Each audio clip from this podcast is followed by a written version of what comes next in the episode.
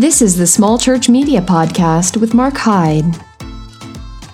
Hey guys, and welcome back to the Small Church Media Podcast. This is the last and final episode of 2021, and it's been a long, fun journey. We started this podcast all the way back in August. I'm looking at it, the very first episode, besides the trailer, which was the uh, Why Your Church Needs a Google My Business page. We dropped that back in August 17th. And so we've been hanging out with each other for about five months now. And along the way, we have seen some new friends come up. I've made some new connections. I've had some great phone calls, some great texts, and I've had two reviews left so far.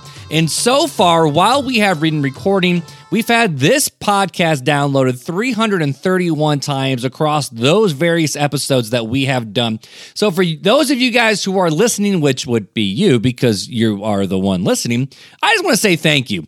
You know, when I first started this podcast, I had no idea who was going to listen or who I was going to get connected with, or, or let's just be honest can this thing actually stand the test of time? Is there enough content to talk about? And so far, the answer has overwhelmingly been yes. So if you are new to the podcast or you have been here since the very beginning or you found yourself jumping in somewhere in the middle, I just want to say seriously from the bottom of my heart, thank you for joining me on this podcast. I have no new reviews to read, and some of you guys might be asking, Mark, how do I leave you a review? And that is a good question. So check this out. You can only leave a review for this podcast on Apple Podcasts, not Spotify, not Google, not Pandora, which, you know, kind of stinks, just to be completely honest with you. But if you want to engage in the conversation, even though you can't leave a review, you can go to the website smallchurch.media smallchurch.media, go to the episode page and leave a comment on that specific episode there. Or you can reach out to me over at T Mark Hyde is pretty much where I'm at everywhere else, or Mark Hyde Creative over on Facebook. But let's jump into this conversation. If you've been anywhere at all in the church world in the last, I would say about three years, church apps have been being pushed by companies very hard. And even more lately, more and more companies are starting to push churches towards the direction that they need an app for their church. And so I wanted to ask the question today which is a question my church even asked. We started asking this question about, uh, I would say, four years ago. Does my church need an app? And since the invention of the iPhone and the App Store back in 2008, people have started using their phones to do more than just, you know, make a phone call or text somebody or, hey, you had a Blackberry because you were super cool back in the day or check your email or do your calendar. But now there are millions of apps literally millions of apps where people are able to connect, share photos, play games, do research, order food, um, literally order a taxi, and so many other things. But apps are literally ruling the world. In fact, I wanted to pull up the stats real quick and just see how many apps there are. And I, I'll be honest with you, this number shocked me because Google Play is actually the largest app store compared to all of them. Whether there's like Google, there's Apple, there's Microsoft, and a few other little little you know straggly ones. But Google Play is actually the biggest app store with three million four hundred and eighty-two thousand 452 individual apps in that app store, and that number is still growing. Apple had 2,226,823 apps. Now, I know Apple, and not so much Google, Apple has been doing this thing where you have to have an original app to have an app in their app store. And I know a lot of church companies, what they would do is they would use their exact same software for churches and just slap a new logo on it, and boop, there's an app. And you can't do that anymore because Apple wants you to have individual apps in their app store. But either way, when you see almost 3.5 million apps and then over 2.2 million apps between these two collective stores, you put those things together, there are literally millions of apps, and we can say that apps rule the world. And then here's another question, all right? So, how much time do people actually spend on their phones? It's another fun question. COVID kind of changed some things because there's actually stats out there that say that some people had up to 17 hours of screen time. And this is between, you know, TV and Netflix and your phone and your iPad and all that kind of stuff during COVID because it was lockdown. But the average adult, they say, spends anywhere from three to four hours of time on their phone, which then gets some people asking the question of, okay, so should our church then get an app? If people are on their phones and they are using apps, Shouldn't our church have one? Because if we want to reach people and we want to connect with our own people, maybe we should get an app and they can and our church people can put it on their phones and they can access our stuff and our information at any time they want. And you know this already, but there's so many perks to having apps, specifically apps for your church. The biggest one, and this is probably what most people and most companies actually advertise, is you can have push notifications when you want to communicate with your church church members. And just like Facebook or your email or text message, let's say you have an event coming up and you want to notify people of it. You want people to sign up for this event or your special Christmas Eve service. You want to tell people about this event. Your pastor just dropped a new blog post. You want to tell people about that specific post. Apps let you notify people instantly that something new has come. Just like, again, Target, Amazon, Netflix, shoot, even Walgreens, all these apps have push notifications so way you can communicate directly with the people using your app. And you can do that with your church people. You can instantly notify them. But there's also a lot of other perks of having an app for your church, such as there's a way people can give online.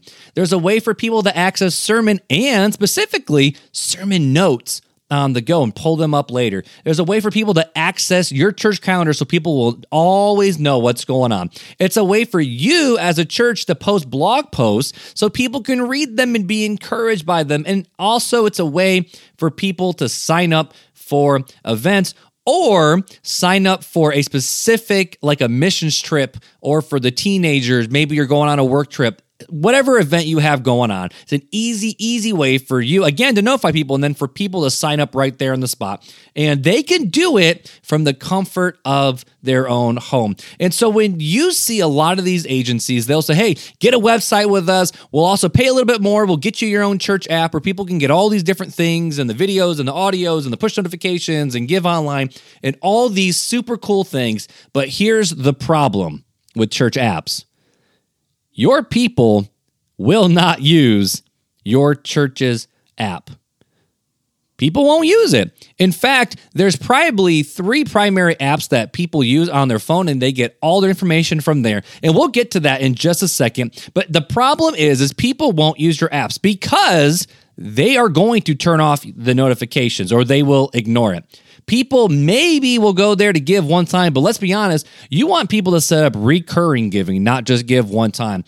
If they miss a week of service, they love you as their pastor, but they probably won't listen to that sermon to catch back up. Honestly, people don't care about your church calendar unless it is all a part of their own personal life or they are personally invited to that event or hey, let's just be honest, they're really excited about that event. And here's the deal you know this better than anybody. People don't sign up for your events while they're at your church. So, why on earth or how would they remember to sign up for it on their own time? People, even though apps are good, people, I can guarantee, will not use your app. And here's a fun fact, and we already alluded to this already, but I want to dive into this a little deeper. Most people actually only have a handful of apps on their phone that they use, and they normally revolve around these three things. No, the first one is just internet searches in general. You know, you got Google Chrome, you got Safari. I would even put Pinterest in this category because my wife uses Pinterest. She doesn't use Google. I use Google. She used Pinterest. And then even like Amazon, you're trying to find something specific. So you're searching the internet for something. Another way that people use their apps is to connect with friends. You know, you got texting, you got Facebook, you got Instagram, you got messaging platforms all across the board. You can even throw Snapchat and TikTok into these, the WhatsApp. But either way, people are looking for things online using the internet searches. And then they also want to just connect with their friends. And then the third one is honestly probably why most of us have phones in the first place that are smartphones and it's a cure just for boredom. You know you got the photo app that you can scroll through. We all have games on our phone that we do while we're bored. There's also tiktok and instagram reels where in facebook when we're bored we just want to scroll and that's it. Okay well, okay I, I would throw email. A lot of people use email because i use that too. I'll put that in with connection. But but either way most people really only use apps that revolve around internet searches, connecting with friends, and cure for boredom. And a lot of study shows that most people really only use three apps outside of the standard phone protocol, outside of email, texting, and phone calls. Most people only really use three apps outside of that. And for me included, I'm probably that way. I'm looking at my phone right now, and outside of the basic, again, call, I would, I would say outside of internet search, call, text, and email, I probably only really use Facebook and Instagram and Amazon and, and Spotify as well. But either way, so many people use apps to do so many different things, and that's where the big companies sell you on is people use apps. So your church needs an app. But at the end of the day, people are not going to use your church app. They want to look for things online. They want to connect with friends or care for boredom, or there's a very specific task that they want to do and they need an app to do it, such as they're banking, calling an Uber or a Lyft, they're at Mickey D's or they're at Starbucks and they want to get those rewards. But at the end of the day, if you decide to get a church app, I can guarantee you that people, yes, they may download it, but honestly, they're probably never going to touch it. Or for the couple people that are going to touch it, it's not worth your time or your effort. And if people are also just looking for a church to go to, they're not going to look you up in the App Store. They're going to Google you. So here's the question Does your church need an app? Emphatically, no.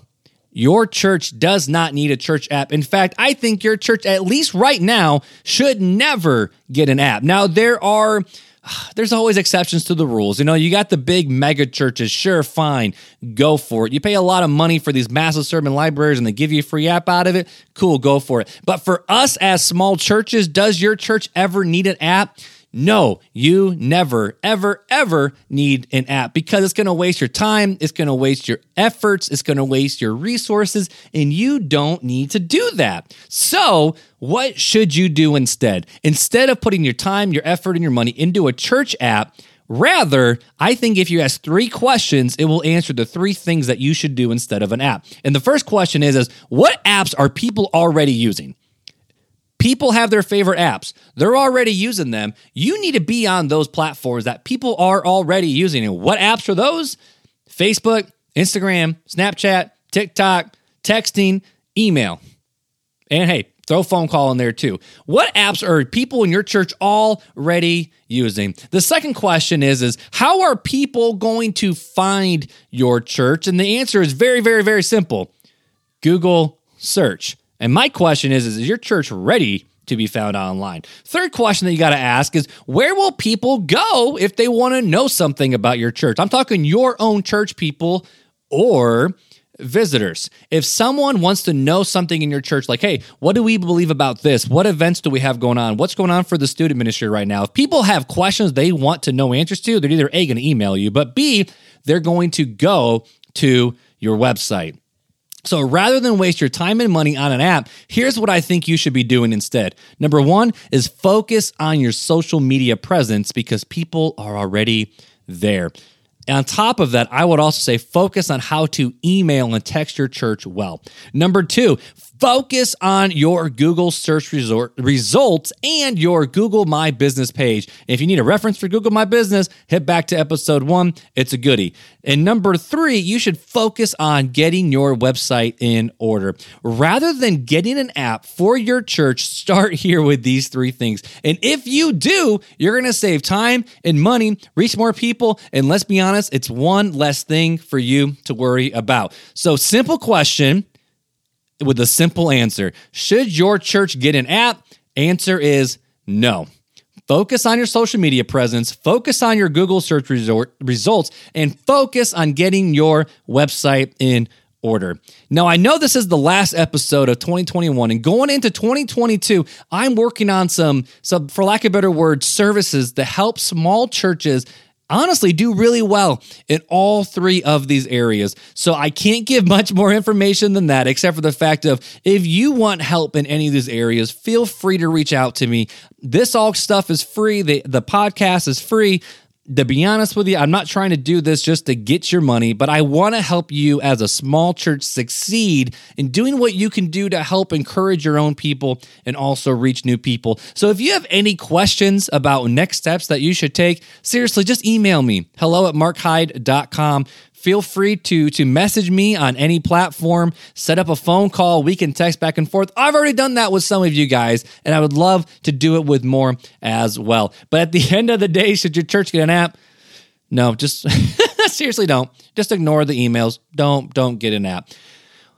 Well guys it's the end of 2021 if you are listening this in 2022 um welcome even though I, I was trying to make a Back to the Future reference and it just left my mind because it's really not that funny. It doesn't work. But either way, guys, if you are listening to this in 2021, I hope you guys had a great Christmas season. I hope you have a happy new year. I hope your January sermon series or February sermon series, like we talked about before, is ready to go. And I'm going to see you guys in the new year 2022. So until then, guys, take it easy and have a happy new year.